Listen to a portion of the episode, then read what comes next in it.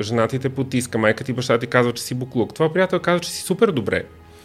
Значи, може би трябва да отидеш от една обективна, различна гледна точка, не защото си луд, а защото си в ситуация, в която нямаш познание. Жена ми е налична, мъжа ми е наличен, детето ми е налично, значи всичко ни е наред. Чудесно. Това за 13 век е модел за успех, но за 21 век не е точно така. Може да знаеш кой е бил Кенеди и с кой е спал Мелин Монро, но не знаеш коя си и не те интересува. Човек може просто да изтъква редица неща, които не е като позитиви, но всъщност не може да каже какво е. Не може нещо извън теб да е смисъл на живота ти. Тайните се крият в подсъзнанието, което е 95% от нас, като ние живеем прекалено матричност. Както се каза, като пуснеш една кокошка от София, тя може би няма да отиде в Пловдив, може би ще обиколи къщата и ще си е там. Излизането от непредвидимостта е непоносимо и физически и съзнателно за хората. Всеки смята, че е готов, но всеки смята, че е готов да чуе истината, която си представя в главата си. То аз това го знам, затова е виновна баба ми, дядо ми. Не, никой не е виновен. Ти си виновна за всичко в момента в живота ти. Когато човек няма нещо в живота си, той категорично не иска да го има в тези 95% на подсъзнанието, а 5% му казват, времето тече, кога ще родиш, кога ще огледаш това дете, бал няма да го видиш на бал, да. внуци няма да видиш. В един идеален вариант, както сега всички се смеят, пубертета в момента е до 30. Има много малко мъже и жени. И мъжете и жените не се базират на идеята на мускули, силикон или възраст. Мъжете са нешлифования диамант, който просто оставен да тъпее. И всъщност голямата драма на всички момчета е, че не могат да станат мъже. А жените едновременно с това са претоварени. И никой не е окей, okay, защото мъжът е научен да се справя сам, иначе mm-hmm. ще е провал. Затова мъжете се чупят, а не се огъват. И затова нивото на самоубийство при мъжете е много по-високо. Какво му стана това хубаво момче или момиче? Да. Е така здраво, право, носеше шкафове на гърба до 10 етаж и изведнъж умря. Изразходвахме се, никога не бяхме себе си и сега, когато имаме възможността, вече нямаме сили. Това се нарича духовна смърт. А физическата смърт е въпрос на решение. Здравейте! Аз съм Ели Александрова, а вие сте в необятното пространство на Limitless, където летим високо, гмуркаме се дълбоко Левитираме и серем в пространството, търсейки отговори на важните въпроси, които ни вълнуват. Ако и вие сте като нас, абонирайте се за канала ни в YouTube и Spotify, за да не пропуснете нито една от разходките из необятното, на които сърдечно ви каним. Днес на първата ни среща в новото студио на Limitless за новия ни четвърти сезон ще се отправим на една специална разходка в вълшебна гора – там ще се срещнем с един много важен за всеки от нас човек. Човекът в огледалото. Готови ли сте за среща с себе си и знаете ли кой ще се появи на нея, ако си определите такава? Имате ли смелост да разговаряте с подсъзнанието си? Предлагам ви да се осмелим заедно днес, защото ще имаме удоволствието да бъдем в изключително приятната компания на един умел водач. Той е познат като астролог и енергиен терапевт, автор на редица книги в тези сфери, човек, който умее с лекота да лавира между измеренията. За мен е истинско удоволствие да посрещна в студиото на Limitless днес за начало в 3D Хули Леонис. Хули, добре дошъл. Здравей ли, благодаря ти за поканата. Радвам се, че започва сезона с мен да ти върви а, успешно. Аз ще направя прехода между 3D и 5D пък вече ще видим какво ще последва. Това беше и моята идея за първи въпрос към теб. Наистина ми се иска да започнем необятната ни разходка днес и ще обясним защо е в гората в последствие. Mm-hmm. Но ми се искаше да я започнем през темата за измеренията. Казах, че те посрещам в 3D. В новия си метод ти говориш за 5D. Ще ми разкажеш ли да за измеренията и къде се намираме в момента? В момента се намираме, както сама казваш, в 3D на два стола в студио. А, но а, 3D и 5D не са толкова физически пространства, колкото са енергийни такива. 3D е тази матрица на живота, за която се говори във филмите, но когато казваме матрицата, си представяме филмите, където има много science fiction и хората не са сигурни какво виждат. Всъщност, това е матричен начин на живот, който е определен от много фактори социални, религиозни, културни, политически. И той се определя така от даден момент на еволюцията на хората, като този момент от хиляди години. И дори в тази 3D парадигма има идеи, за които има степенуване. Дори има хора, които се наричат духовни, по-духовни, най-духовни. А, има сравнение. В 3D има сравнение. Винаги а, защо има сравнение? Защото има унифициране. 3D-то унифицира. 3D-то предполага всички да живеят по определен начин, а, с определени представи. И когато човек дори малко си разшири представите, той се чувства свръхумен и духовен, а всъщност той не може да разбере, че всяко едно разширение в 3D е заблуда, защото все едно м- в един енергиен план на теб ти е казано и колко може да се разшириш колко можеш да разбереш повече. И освен това, 3D ам, е това пространство, което в астрологията се свързва с знака Близнаци. Ако едно D означава хилядите години, в които хората просто са воювали, така. А, 2D а, и се свързва с знака Овен, 2D е пространството на Телец, където започва не само да воюваш и да съществуваш като дивак, а да, има и, да имаш, да имаш пещера, да имаш жена, да имаш семейство. Да притежаваш. Да притежаваш. Така. И след това идва пространство от 3D, където м- еволюцията на човечеството спира за хиляди години. 3D е това пространство, в което и ние в момента ние си говорим като предварителния разговор. Аз ти казах, че не бих искал да участвам масово в медийното пространство, защото а, именно с карването на идеята за подкасти, че всеки може да прави предаване, 3D парадигмата вече стига до своя колапс. Колапс идва от това, че всеки говори. Да. А, и това не е проблем. Нека всички да говорят. Тук следва идеята, която заблуждава хората и хората казват, важно да сме информирани. Не хора, вие не сте информирани, вие сте заблудени. И тук следва идеята, че 3D е всъщност тази просташки казано оргия на информация, от която нищо не произлиза. Говорилнята. Една говорилня, както е безкрайна и дори виждам успешните м- хора, които се занимават с, не знам, влогърство ли се нарича, за да има някаква последователност на видеята, за да има, примерно, всяка седмица или всеки месец, или там каквато е периодичността, с която имат видеа, те започват да четат книги, които да преразказват, да, да четат истории, които да преразказват. Всъщност кризата на, на 3D се нарича дезинформация. Mm-hmm. И това, че смятате, че сте информирани, това е първото. Аз работя с очевидни скрити истини, т.е. казвам неща, които са очевидни, но никой не вижда. Ще те попитам и за това след малко, да. Да, първата очевидна скрита истина е, че вие може да знаете ам, какво е първото название на Земята, а, а, може да знаете подробности за Атлантида и Лемурия, може да знаете целият живот на принцеса Даяна и на Пабло Ескобар. Всъщност вие не знаете кои сте. Да. Вие сте напълно заблудени и когато... Тук бих дал пример с майка ми, защото тя е най-ценният ми учител, независимо, че а, повечето уроци са в... А, една неочаквана парадигма. Така. А, майка ми може да разказва с часове какво не е. А, но изпитва истинска агресия, когато я спреш и каже, добре, кажи какво си. Mm-hmm. И тя изпитва истинска агресия, тъй като аз съм я наблюдавал максимално близо, именно тя ми показва как, каква е кризата на 3D-то. Така. И как човек може просто да изтъква редица неща, които не е като позитиви, но всъщност не може да каже какво е. И всъщност затова хората се губят и затова хората са и демотивирани. Аз си говоря с хора, които идват на консултациите. Изключително трудно е да се намерят добри служители, мотивирани, защото те не са злонамерени и немотивирани само към дадения работодател. Те са такива в живота си. Да. А когато 3D парадигмата казва, че ти трябва да си...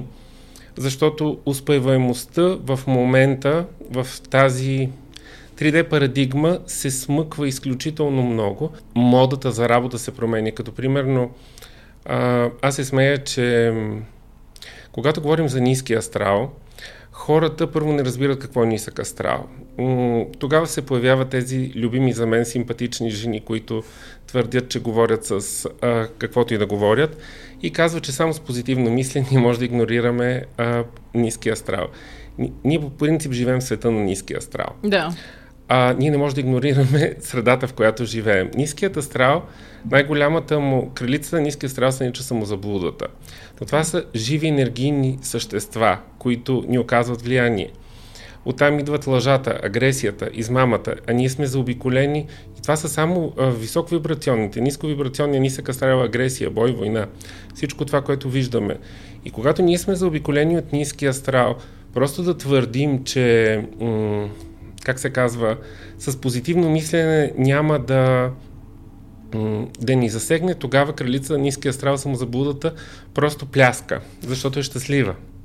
Защо започнах да говоря за ниския астрал? Защото дори ниският астрал е в потрес от глупостта на, на хората. В смисъл, дори ниският астрал, той е астрал. Той не може yeah. да стигне до това ниско ниво на развитие на хората, като пример платформата TikTok.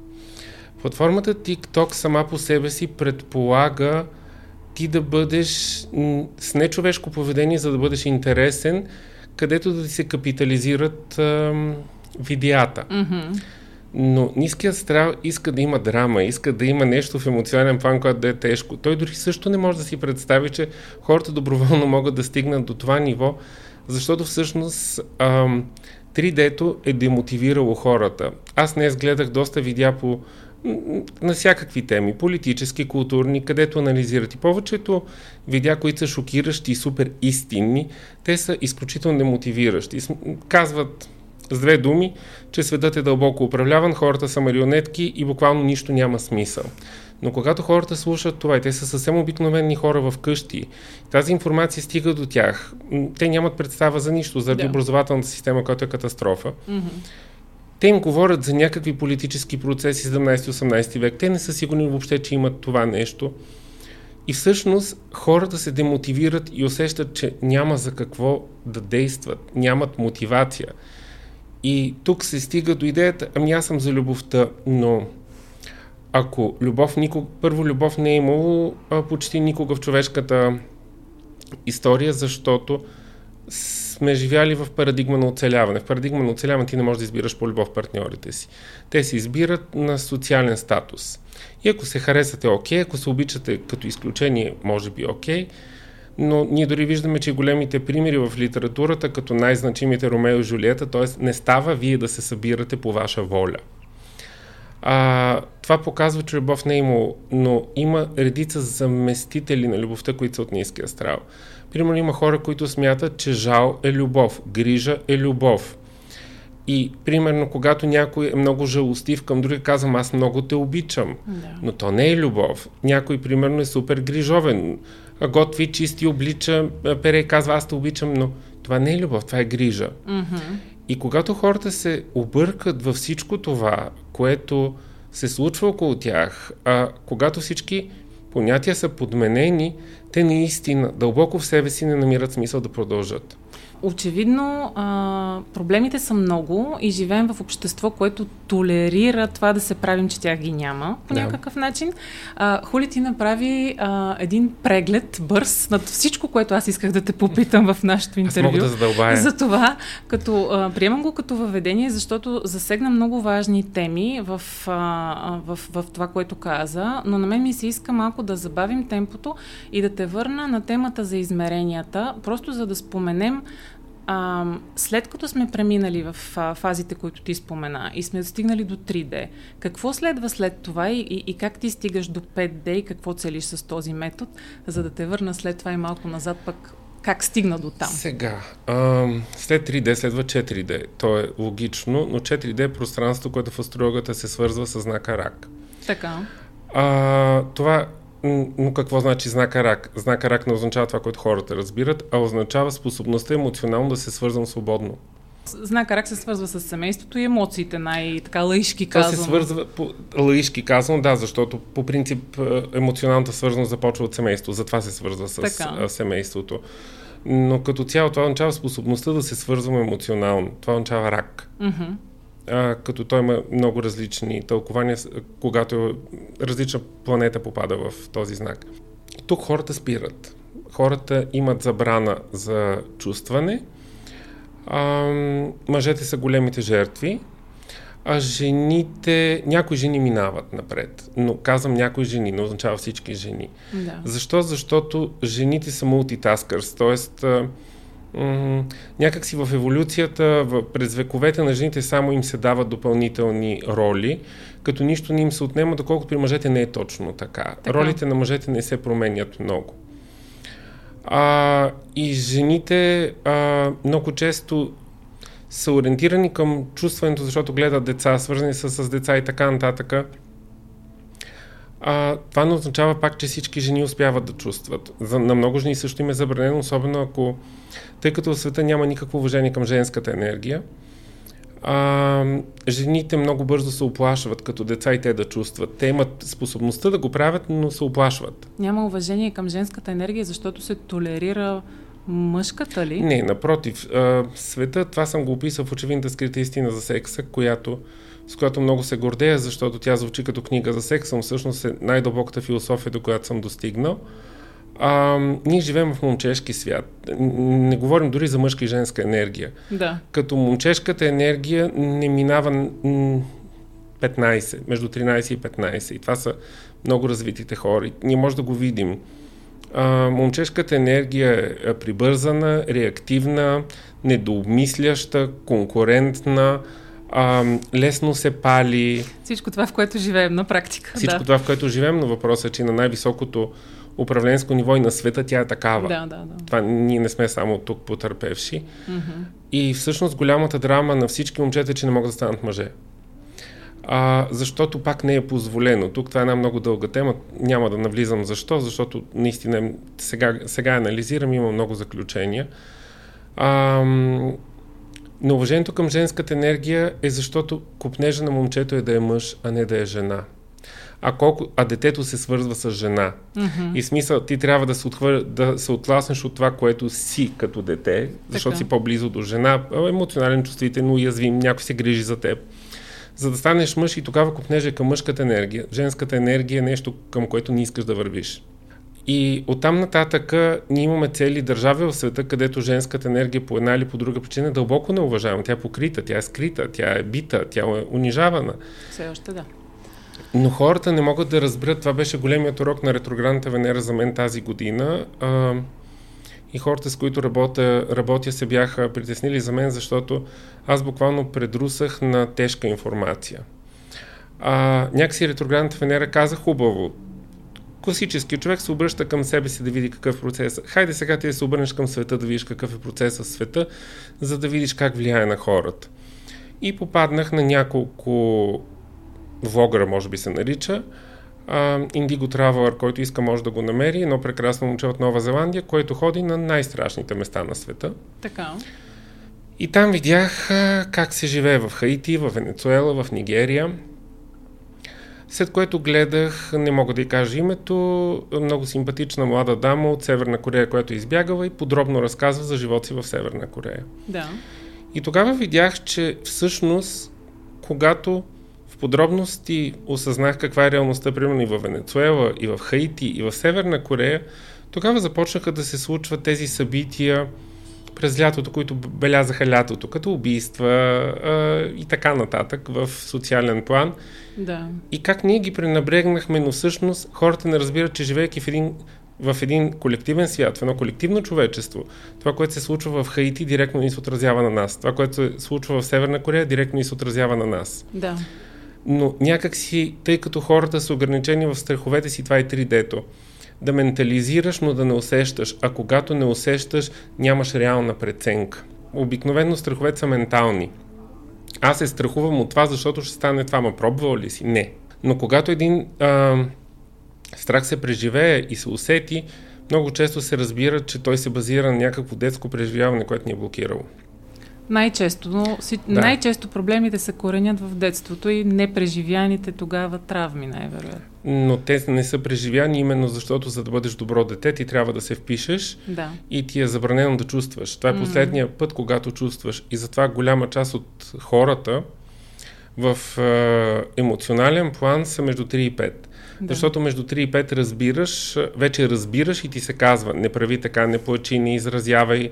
И ти вече тогава спираш. Тога... Оставаме в тази възраст, искаш да кажеш. Емоционалното е, изразяване емоционално. между 3 и 5. Защото ние може дори да го видим. А, той я бие, тя реве.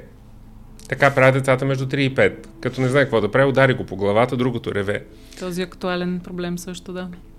Но а, това е само повърхността, за която говоря, тъй като аз работя с много хора, ние стигаме до изключително дълбоки заключения и тези дълбоки заключения се случват на базата на доверието, което човек а, а, си дава на себе си. И казвам доверието, което човек си дава на себе си, защото за да дойдат на една консултация при мен, хората смятат, че ми се доверяват, но те ми се предоверяват.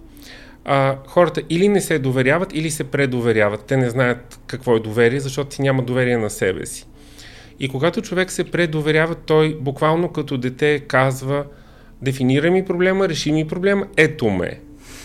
Но дори аз да го направя, те пак се оплашват. Защото когато нямаш доверие на себе си, специално с мъжете, още по-трудно, защото дори когато те чуят собствения си глас, вътрешния си глас, те казват, аз те разбирам, но аз никога не съм имал доверие на себе си, аз не мога да чувствам.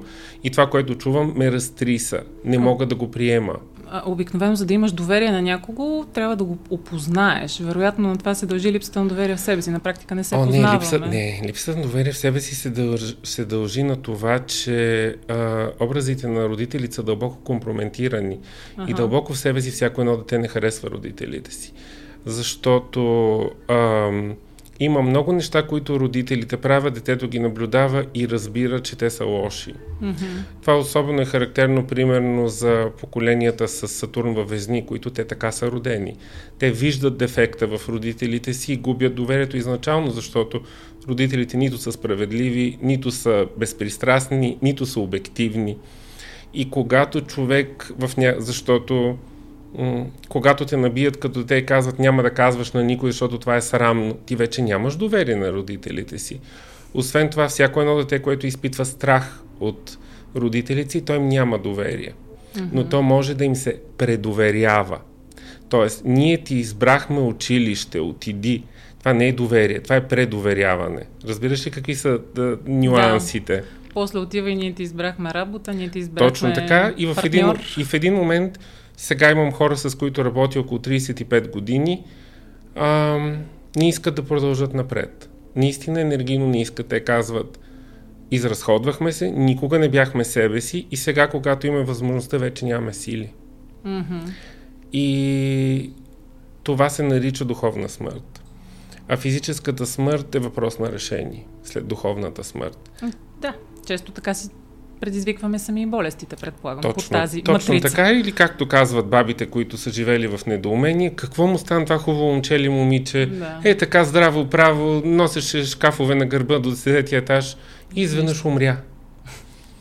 Черен, да. да черен, черен хумор, но да. да. да, да. Не, те си ги говорят тези неща, дори Факт. без да смятат, че са хумористични. Така е. Добре, а 4D е анализ на родовата система. Правилно ли те разбирам? Връщане назад към корените. 4D Ам, че, м- как да го обясня? 4D означава способно да се чувства, а за да се разбере къде си спрял да чувстваш, трябва да се върнем назад в родовата система. Да. Методът, който в момента е станал популярен, това са семейните констелации, но те пак не са толкова за чувстване, те са направени по един изключително, как да кажа, отличаващ се от първоначалният вариант. Това съм си говорил с хора, че те казват, защо не обучаваш някой в твоя метод? И отговор е, че първият човек, който е залепен за мен и го обуча изцяло на моят метод, той ще го повтори на 50%. Mm-hmm. А той, когато обучи следващия, той ще го повтори на 50%, което ще е 25% от моите истина и 75% не е мое. Какво го прави толкова трудно достъпен? А, не, не е трудно достъпен. Това се отнася за всичко. Това се отнася за всичко. Нямам ага. предвид за моя метод. Сега ще прехвърля. Започнах Добре. малко от Адам и Ева. Да. Така е, Бърт Хелингер е създал метод, който е семейни констелации и той също си е противоречал. Първоначално той е смятал, че трябва да се направи само една констелация. След това е решил, че трябва тя да е задължително само семейна констелация, т.е. баби, дядовци, лели, чичовци, родени, неродени деца но сега в момента, когато методът стана супер популярен и масов, той мина всички граници на това, което Бърт Хелингер е очаквал. Констелациите се роят и множат и от една страна това е хубаво, защото и различни хора разви, доразвиват метода, но от друга страна м- хората не, някакси върви се към първоначалната идея на Бърт Хелингер, тя констелацията сама си се движи. Това е така, но много е важно кой ръководи и кой я тълкува. Да. А в момента всеки си прави констелации. Стана много модерно наистина в последните години. Да, защото това е ам, този върхов момент, който хората вече смятат, че са полубогове в тълкуването и в познанието. В смисъл, когато навържат астрология и констелации, а, вече няма тайни за тях. Всъщност, тайните се крият в подсъзнанието, което е 95% от нас, а съзнанието е 5%. И тези 5% те се управляват от социалните ам, течения или каква е думата, а, тенденции. Тенденции, да. И така говорих с една позната и казах, ще започнеш да... То звучеше като велико гадаене. Ще започнеш да получаваш ам, предложения за интервюта за работа след 21 септември. Ще си намериш работа между 21 септември и 1 октомври. Тя беше изумена, че това се случи. Всъщност, това е матричната 3D рамка. Август никой не работи. Септември идват два национални празника и е нормално първия понеделник, след втория национален празник, ти да го правиш и тенденциите на хората са супер м- очевидно прогнозируеми, не защото човек има дълбока интуиция или се свързва с Акаша, което не е ясно какво е, така. а защото ние живеем прекалено матрично. Смисъл, както се каза, като пуснеш една кокошка от София, тя може би няма да отиде в Пловдив, може би ще обиколи къщата и ще си е там. И това не е голяма прогноза, разбираш Предвидими сме, да. А, изключително предвидими, като а, излизането от непредвидимостта е непоносимо и физически и съзнателно за хората. Та това е 4D. 4D е способността да се чувства и да се обърнеш назад, всъщност да разбереш м- кой е спрял да чувства в родовата система. Но много често, а, тъй като то се разиграва като театър констелацията, човек първоначално, когато не тълкува добре констелациите, започва при мен идват хора, които изключително, за първи път, които изключително нагло говорят, о, аз това го знам, за това е виновна баба ми, дядо ми. И аз тогава, от, именно от гледна точка на 5D им казвам, не, никой не е виновен. Ти си виновна за всичко в момента в живота ти, ти си mm-hmm. отговорна за всичко в живота ти. Това са някакви предпоставки, които са довели до тук, но ти си тук. Има едно такова разбиране, че родовата памет ни влияе по начин, по който ние сме някакъв вид жертва. Аз лично така, така го тълкувам. А доколкото разбирам, новият ти метод, 5D като цяло, като концепция, да. означава, че отговорността е върху нас. Точно така. И когато някой дойде и ми каже, ми нека да поработим за майка ми, баща ми, мъжа ми или детето ми, аз казвам, не, ние работим само за теб. Да. А, всички други са проекции на теб. И когато аз в моите събития всеки път им го казвам, когато опишете майка ви и баща ви, това не е обективна истина. Ако имате трима брати и сестри и направя консултацията, всички я запиша, вие ще видите, че нито един няма да опише родителите ви по един и същи начин. Да. Защото брат ви, майка ви, баща ви едно семейство, вие, майка ви, баща ви сте друго семейство, сестра ви, майка ви, баща ви трето семейство. Всеки член на семейството е отделно семейство и има свое семейство на практика. Точно така, да. Така че няма как в а, всеки член на семейството да търсим отговорност за нашето лично развитие и собствения ни живот. А, Правилно ли те разбрах? А, сега, когато аз минах през, защото аз съм минал през всичко, но тъй като енергията, с която си взаимодействам на Земята, е индигова енергия, т.е. това е част от договора ми с Земята, което не означава, а, че това изчерпва всички характеристики на личността ми, но когато става въпрос за индигова личност, това означава, че ние а, имаме вродено усещане за истина. А, и това, което е познато като модел, че ние сме дошли да правим революция, но революцията е на базата на истината. Mm-hmm. И аз затова казвам на хората около мен, за това се и общува в личен план трудно с мен, ако дойдеш и ми кажеш, че имаш болка, истинска, обективна болка, емоционална, физическа или нещо не ти е добре, а, аз ще ти помогна да се чувстваш много добре и ще го постигна за кратко. Така. Но ако дойдеш и ми кажеш, о, не много съм добре, а, ще имаме страшен скандал, на който ще те разтреперя. И тъй като хората винаги са се научили да минават с 3D лъжата, о, аз съм много добре, а когато съм много зле, вече съвсем пък са супер добре. Да, това е и мое наблюдение. Въпросът е, че моята същност е много по-интуитивна, отколкото аналитична. Така. И аз това го знам как се чувстваш в момента, в който те видя. На мен mm-hmm. не ми трябва, както казват, живеем 10 години, не го познавам и чудесно, това е 3D-то. Живеете и 20 години, пак няма да се познавате, защото не искате да се познавате. Ви искате да живеете с идеята за хармонията. Да. А, и то идеята налични. Жена ми е налична, мъжа ми е наличен, детето ми е налично, значи всичко ни е наред. Чудесно. Това за 13 век е модел за успех, но за 21 век не е точно така. Не би трябвало да бъде, но май е.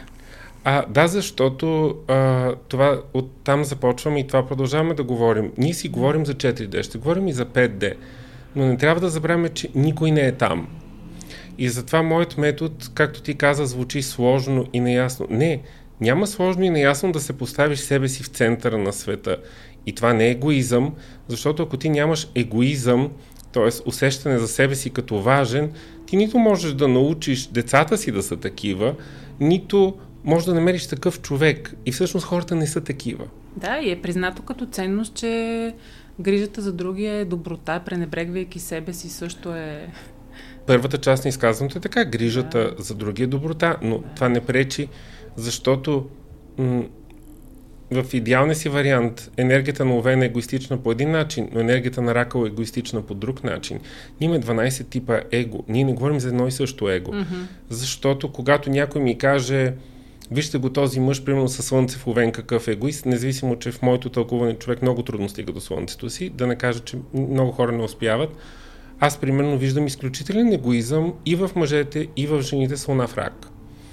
А, и те са много по-деспотични, отколкото могат да бъдат човек със слънце в лъв, човек със слънце в а, овен или стрелец. Защото някакси хората са изместили тълкуването на егото все едно като его е овен. Тоест, прост, невъзпитан, нахален, едностранчив, бурен, буен, несъобразителен. Но това не е его. Вижте един човек с луна в рак, какво его може да има? И то не звучи така. Там има един, една изключителна категоричност, едно изключително поставяне на граници, изисквания, и така нататък. Дали отгоре имаме кота? Да, но долу изключи, изключително женско его. Mm-hmm. Ние не говорим за женско его. Ние говорим за диво момчешко его, защото и егото в архетип стрелец, то пак не е като архетип овен. То е нещо съвсем друго. Ти беше познат като астролог mm-hmm. дълги години, сега по-скоро енергиен терапевт. Аз нали съм така? си астролог, но това е като да кажеш на академика по очна хирургия, че е лекар. Така. А, той частично е лекар, да. но академик почна хирургия. Аз продължавам да тълкувам света през астрологията, но астрологията както аз я виждам. А, астрологията, която се учи и която се преподава, е сведена до елементарно прогнозиране, което, както ти казах, на мен дори не ми е много необходимо да използвам, защото живота на хората е еднопластов, 3D и той се определя от общите процеси, които са в социален план. Тоест, когато човек има по-развит интелект, тези неща може директно да ги каже без да използва каквито и да било а, прогностични методи. Астрологията, прогностичната си част, аз никой не съм виждал да я тълкува в дълбочина и като психологични процеси, които имат свързаност. И някой, когато пишех прогнози, м- голяма част от хората първоначално ги отхвърляха, мразеха и така нататък. Чак примерно след една година и след 6 месеца им пишат, чак сега разбрах какво си написал. Някои хора ги харесваха, повечето не ги харесваха. Да кажа една смешка, то не е много смешно, но реших, че ще направя родов анализ на хората като първоначална стъпка към мен, за да, за да им е по-ясно какво правя и а, всъщност тези, които си поръчаха анализа и са ми стари клиенти, бяха във възторг. И аз казвам, вау, това е супер, аз съм направил нещо страхотно. И всички хора, които никога не са ме виждали и си поръчаха анализа, никога не ми дадоха обратна връзка. Никога. Никой. Защо? Нямам представа, никой не ми даде обратна връзка. така. Мога да тълкувам. Потресени са, безполезен е Да, и да. така нататък. Но всъщност получих една обратна връзка от доста задълбочен човек и каза Ти си написал всичко. Все едно си разгадал ДНК-то и не си оставил място за интерпретация и самозаблуда. А това е непоносимо. Не Това е наистина, да, това е непоносимо. А той е толкова, в моята представа, елементарно поднесена информацията, максимално предъвкана и изплюта, но хората са свикнали, защото и всички прогностични методи и така нататък, те не се правят субективност, те се правят както се казва на старата мама, никой ни казва, че няма да се ожени, казват едно момче има сега, след една година още едно. В смисъл, никой ни не се обръща към нея да разберат тя защо няма връзка. Да. Дали иска връзка, дали не иска връзка. И това е терапията при мен. Аз първо ще те накарам сам да си отговориш защо, ис, защо имаш или нямаш връзка, защо искаш и защо не искаш. А въпросът обикновено е кога, не защо А не. въпросът е кога. Нали? Но и никой не пита, аз жив ли ще съм утре, кога? И когато отидете на тези консултации и те ви отговорят на всичкото отгоре, това означава, че наистина имате а, и подсъзнанието усеща, че това е лъжа. Mm-hmm. И когато тази лъжа е в глобален план, наистина се казва, да, астрология, нумерология и така нататък, това е лъжа. Това е наистина като псевдонауката, но просто трябва да отидете при някой, който може да ви каже истината или вие да сте готови да чуете тази истина. Всеки смята, че е готов, но всеки смята, че е готов да чуе истината, която си представя в главата си. Да, да, да. Да се потвърди това, което се очаква Точно да се така. случи. Точно така. Което а не, искаме да се точно случи. така. И всъщност винаги сме доказвали на а, личните консултации, че, че когато човек няма нещо в живота си, той категорично не иска да го има в тези 95% на подсъзнанието, а 5% му казват, времето тече, кога ще родиш, кога ще огледаш това те бал, няма да го видиш на бал, Да. внуци няма да видиш, но това вече Социалният са... натиск над нас. Но това са тези 5%, в които живеят почти всички хора. В останалите 95%, които са индивидуални, те нямат усещане. И оттам нататък се получават трайните безлюбовни отношения. Родителите, които са станали родители и не са готови да са родители, наистина не обичат децата си. И тук 3D-то ще скочи и каже, че кой не обича децата си? Много хора. Това е много страшно. Еми, Звучи някак страшно. То по принцип всички истини, които са а, истини, както голяма част от, при хората истината е, че майка ти не те обича, но майка ти примерно се грижи за теб и не би те оставила и бърка обич с майчински инстинкт, така и примерно хората казват, държавата ще се погрижи за мен. Това е истина ли? е? Както и съвсем други неща. Лекарите ще ме Да. спасят, лекарствата ме лекуват. Само заблудата отново. Императрицата, за да, която ти да, спомена. защото дори и професионалните фармацевти знаят, че лекарствата са като патерица. Те могат да ти помогнат един процес, но лекарствата не лекуват. Да. А обикновенно проблемите са емоционални. Тук пак стигаме до голямата жертва мъжете, защото мъжете са научени в обществото да търсят а, м, помощ само кога, при два, две ситуации. Липса на ерекция, ерекция и липса на заплата. Не звучи смешно, но всъщност Но е е. точно. Така, Да, да, да. Дори, дори не е шега. Наистина това са само двате, два, двете ситуации, в които мъжете търсят помощ и обикновено търсят помощ, когато ситуацията е много зле. Да, да. И тогава не може да ми се помогне или както казах, а може ли да се направи една констелация и да се реши проблема? Ми не, той не е създаден с констелация. И това е цялата идея на работата ми и затова толкова вре екипа в нея, защото мъжете са нешлифования диамант, който просто оставен да тъпее.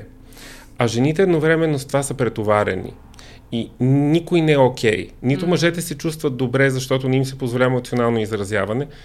Или, примерно, в една тежка емоционална ситуация мъжа казва, жена му казва, отиди на психоаналитик. Той казва, аз да не съм луд. Не, ти не си луд, нямаш друга гледна точка. Жена ти те потиска, майка ти, баща ти казва, че си буклук. Това приятел казва, че си супер добре. Значи, може би трябва да отидеш от една обективна, различна гледна точка, не защото си луд, а защото си в ситуация, в която нямаш познание. А ние постоянно попадаме в ситуации, в които нямаме познание. Някак си при мъжете има идеята да се справят сами. Да. И, примерно, на мен ми е било... И да не признават, че има проблем. Точно така. Или, примерно, ние сме го виждали всички. Колко по-лесно е. А, от една страна, мъжете, може би, са по-добри шофьори, но аз съм бил в европейски градове с приятели. А, няма да питам за маршрут. Защо няма да питаш? Ще го намеря, ама нека да попитаме, защо няма да питаш. Доколкото жената е по-склонна да попита веднага, Да. без да го търси. Да. Защото мъжът е научен да се справя сам, иначе mm-hmm. ще е провал. Но това не е провал. Това да, да си свързан с емоциите си, защото и заплатата и ерекцията ти са ти свързани с емоциите. Те не са просто извадени от контекст, попъпнати в главата ти. Да, да, да. И когато нямаш връзка с емоционалния си свят и ти е забранено, затова мъжете се чупят, а не се огъват. Mm-hmm. А, като и затова нивото на самоубийство при мъжете е много по-високо, но това не е в хвалепси на жените. Жените са също огромни жертви. Те са претоварени, истерични и неадекватни.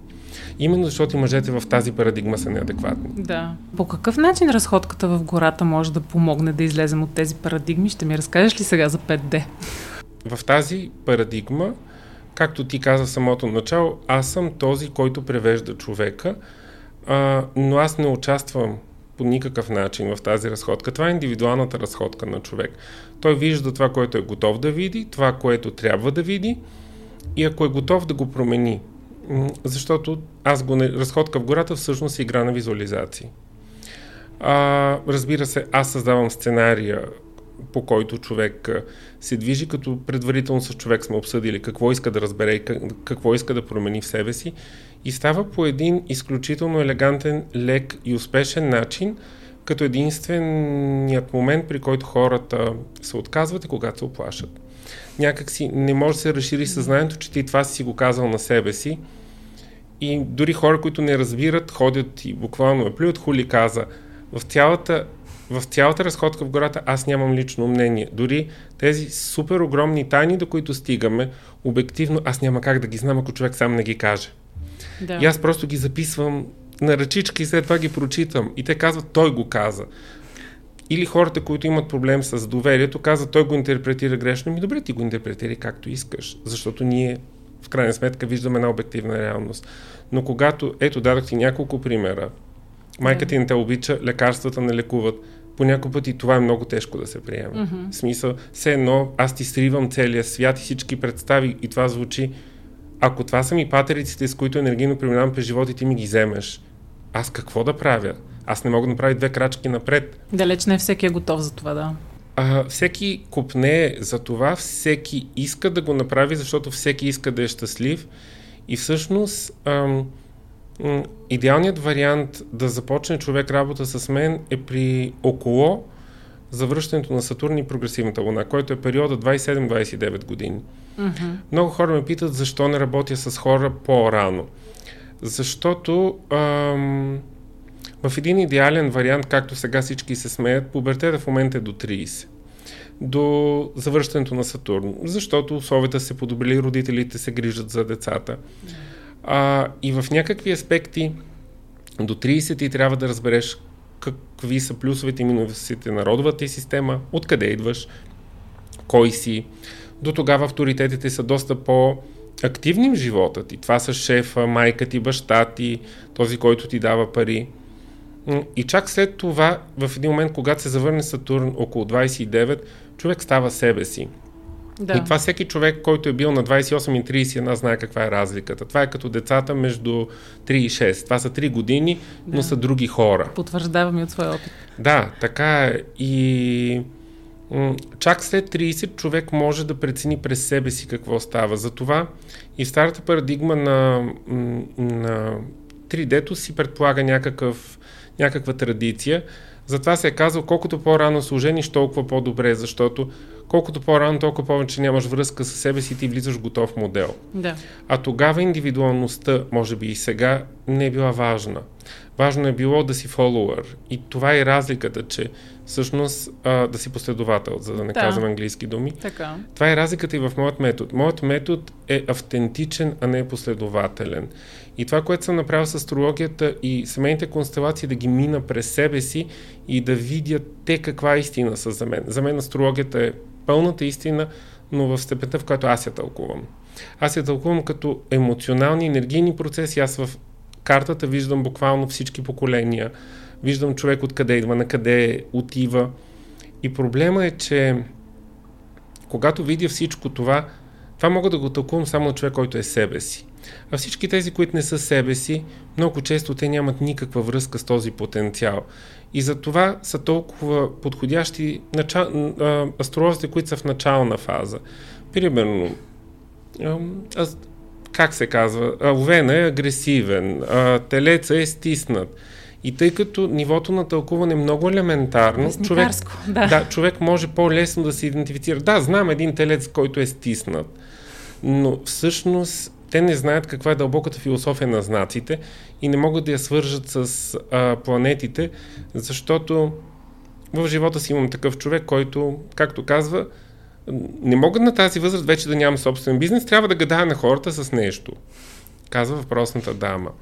И казва, че това е високият ти талант, защото това, което се плаща, е гаданието. И то, това фейк гадание, изкуствено гадание. Да. Тоест, старата му пита кога ще се ожени. Те казват три опции. Момиче, единия го виждаш, единия не го виждаш, третия много ти иска, а ти не го искаш. И тя веднага може да ги открие. Но въпросът е, че това са заблудите на 3D-то, защото в 3D-то трябва да говорим, да говорим, да говорим. А говорене без усещане е празнодумие. Много трудно обаче се учим да чувстваме и да изразяваме емоциите си в тази среда, която ни налага да не го правим от малки. Точно така. Срещаш ли голям процент хора, които изобщо са себе си? Или е въпрос на работа при всеки? Да стигне до това ниво, да бъде себе си? Въпрос. Хубаво, добре, че попита това нещо. Да бъдеш себе си основната ти цел в живота. Това е мисията ти на живота. Така. Както пита някоя жена, мисията на живота ми е да съм майка. Не, мисията на живота е да си себе си, а себе си може да предполага да си майка. Смисъл, да извадиш от контекст и да кажеш, детето е смисъл на живота ми, това е поредната заблуда. Смисъл, не може нещо извън теб да е смисъл на живота ти. Та, и ние на базата на родовата енергия, на душата ни, на изборите, които правим или не правим, ние вървим все повече към себе си или съвсем се отдалечаваме. Тук ще дам пак нещо куриозно. Единствените хора, с които не мога да работя, независимо какъв стандарт имат, колко са интелигентни и какво правят, са хората, които живеят в семейни къщи.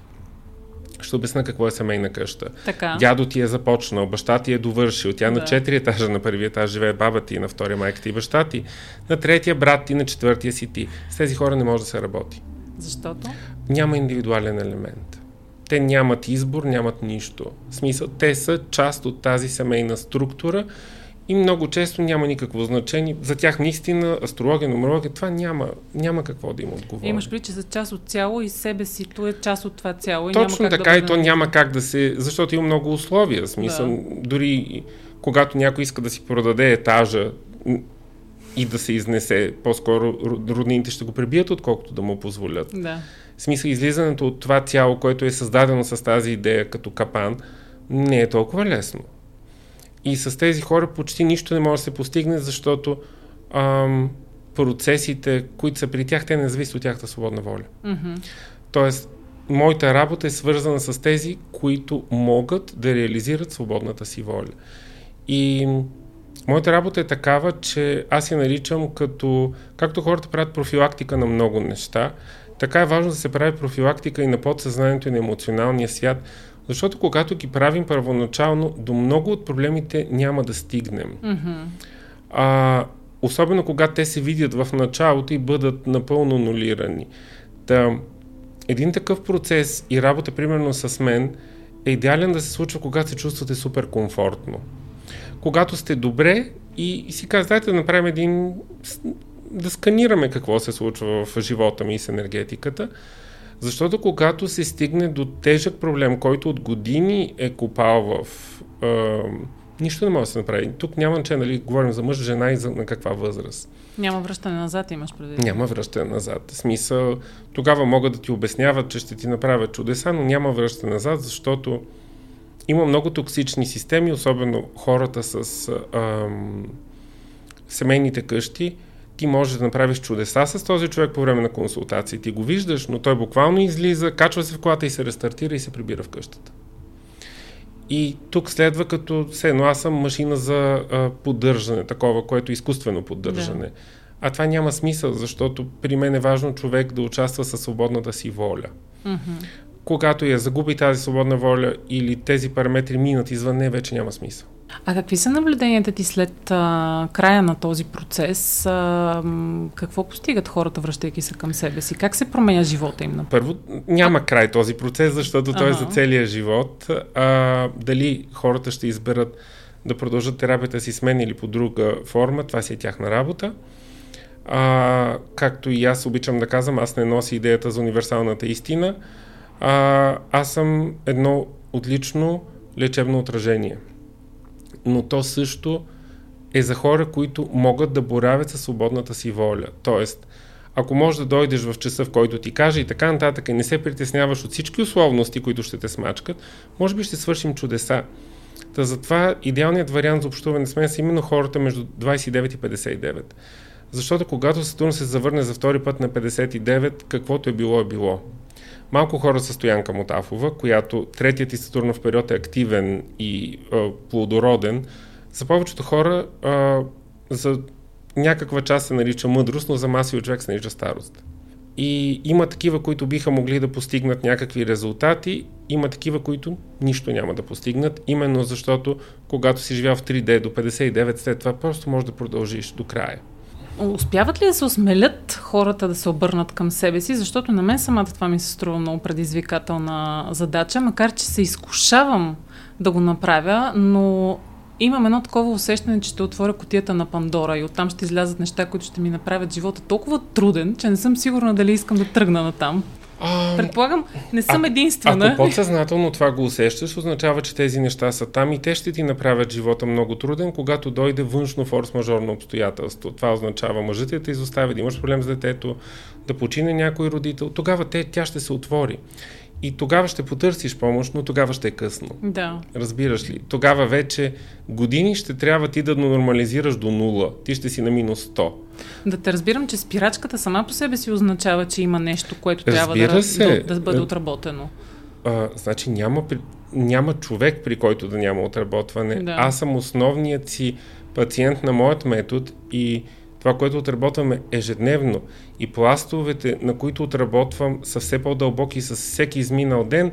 Те са неочаквани и за мен, защото това, което смяташ, че едно ниво е проблема, изведнъж се разбира, че има още 10 нива отдолу. Mm-hmm. Но на мен това ми е интересно като процес, защото аз съм и терапевт и за мен е важна последователността. Не казвам, че всеки би трябвало да се интересува в такава дълбочина.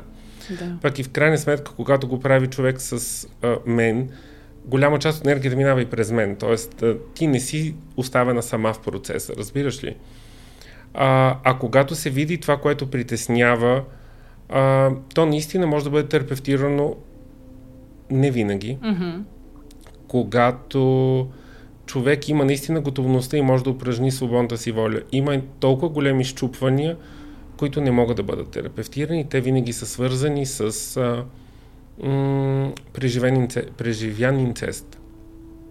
Mm-hmm. Тогава, тогава е много трудно. Да. Много трудно се осъзнава ситуацията, много трудно, а за мое голямо съжаление, а, това не е рядкост. Наистина ли подсъзнанието знае истината за всичко?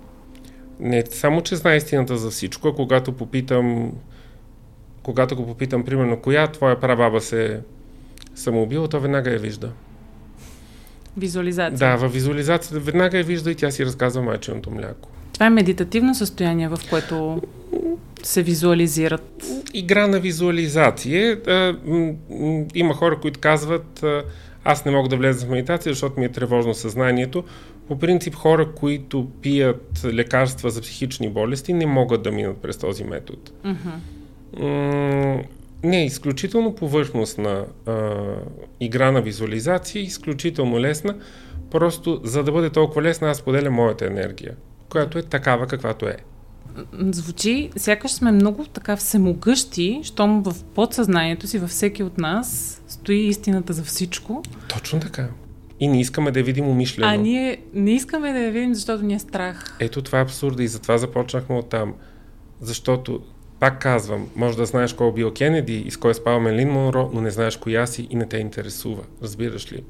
И ще ходиш да тълкуваш всякакви такива неща, ще ги запомниш, но не те интересува, от... защото за мен този процес на съпознание първо е интересен, второ е лечебен и аз не виждам нищо травмиращо в него, защото, кога... защото в този процес се опознават и родителите по други, по други форми. А, старите поколения, е, голяма част от съвременните хора, което ме изненадва, виждат майка си и баща си като майка си и баща си. Точка.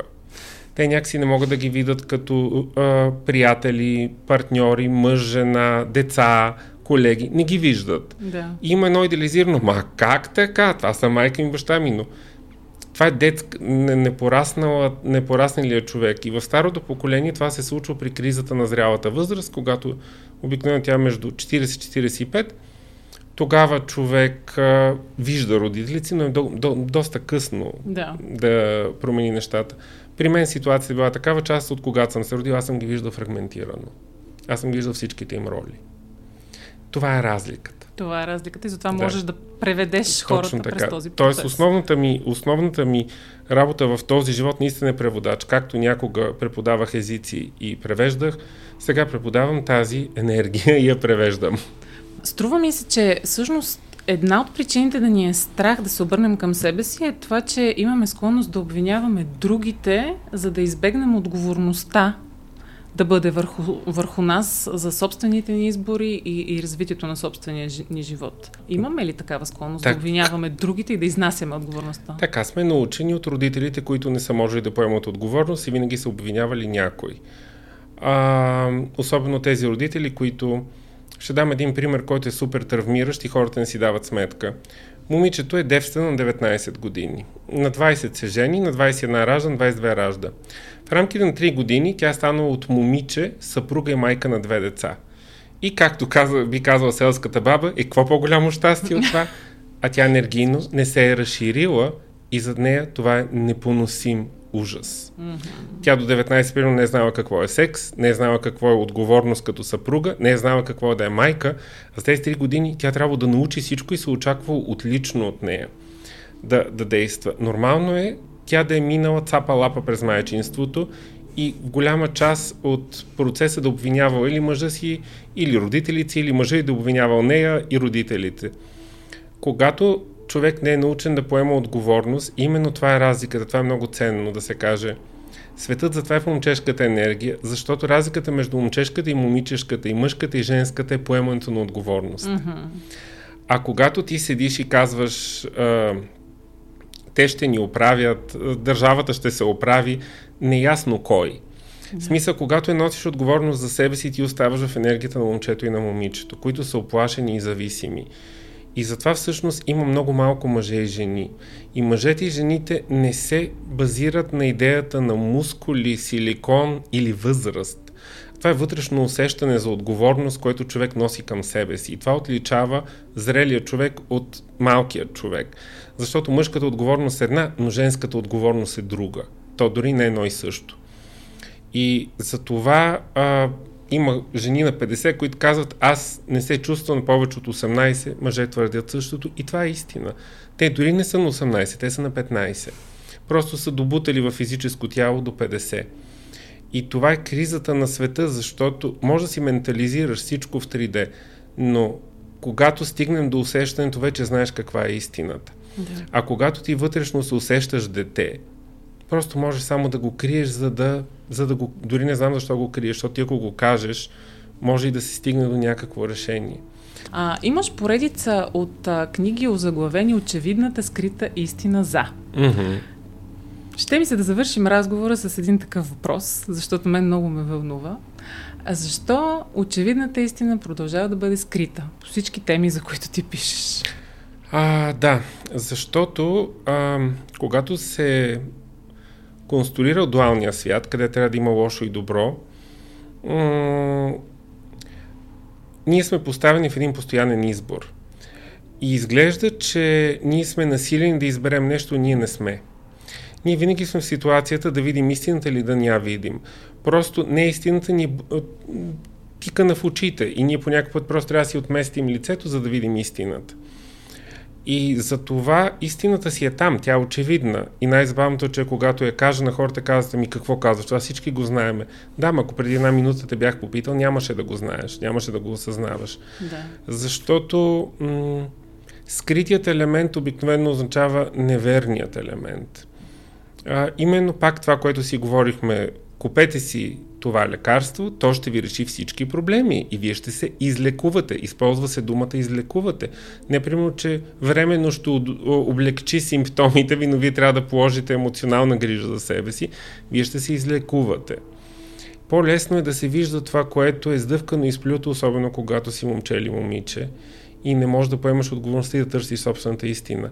А собствената истина е там – и аз все повече това го виждам специално при медицината, защото м- има много альтернативни методи, които дават много по-точна представа от класическата медицина, защото в класическата медицина се изключва емоционалният компонент, емоционалното тяло се изключва.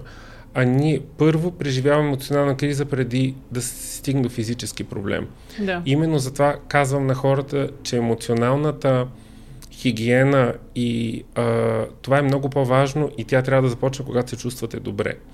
Когато вече имате много тежка болест, която е развита, ние дори на, на момент да я укротим и успокоим, тя не може, когато е стигнала до дълбоко физическо ниво да изчезне. И най-малкото хората също не знаят, че, както си казахме и с теб, те канят болестите. Да. Защото болестите винаги са техни помощници в тези ситуации, в които те не могат да заявят себе си. Не ти се ходи на работа, разболяваш се от грип. Мразиш мъжът и децата ти, умираш от рак. И има много такива сценарии. Тук ще спомена пък моята любима твоя книга Любовта лекува mm-hmm. и ще те попитам всичко ли лекува тя за финал. Любовта е този елемент, буквално това е съставната част от живота, който прави живота приятен. И това не е любовта към Гошо или Пенка, а това е любовта към себе си, дори не към кучето и детето. Това е любовта към себе си, да се наслаждаваш на себе си, на живота. Буквално а, да се погрижиш за себе си, да си починеш, да се нахраниш, да видиш приятни хора, да правиш секс с човек, който истински харесваш, от тази връзка да се роди дете, което очакваш с любов. Да. А, да дадеш любов на животинка, когато имаш излишество от това нещо, но това е любовта, която носим и която разпръскваме. А когато си дете, момче или момиче, ти все още си в парадигмата на тето, което очаква да получи. И тогава се проваля всичко, взаимоотношения и така нататък.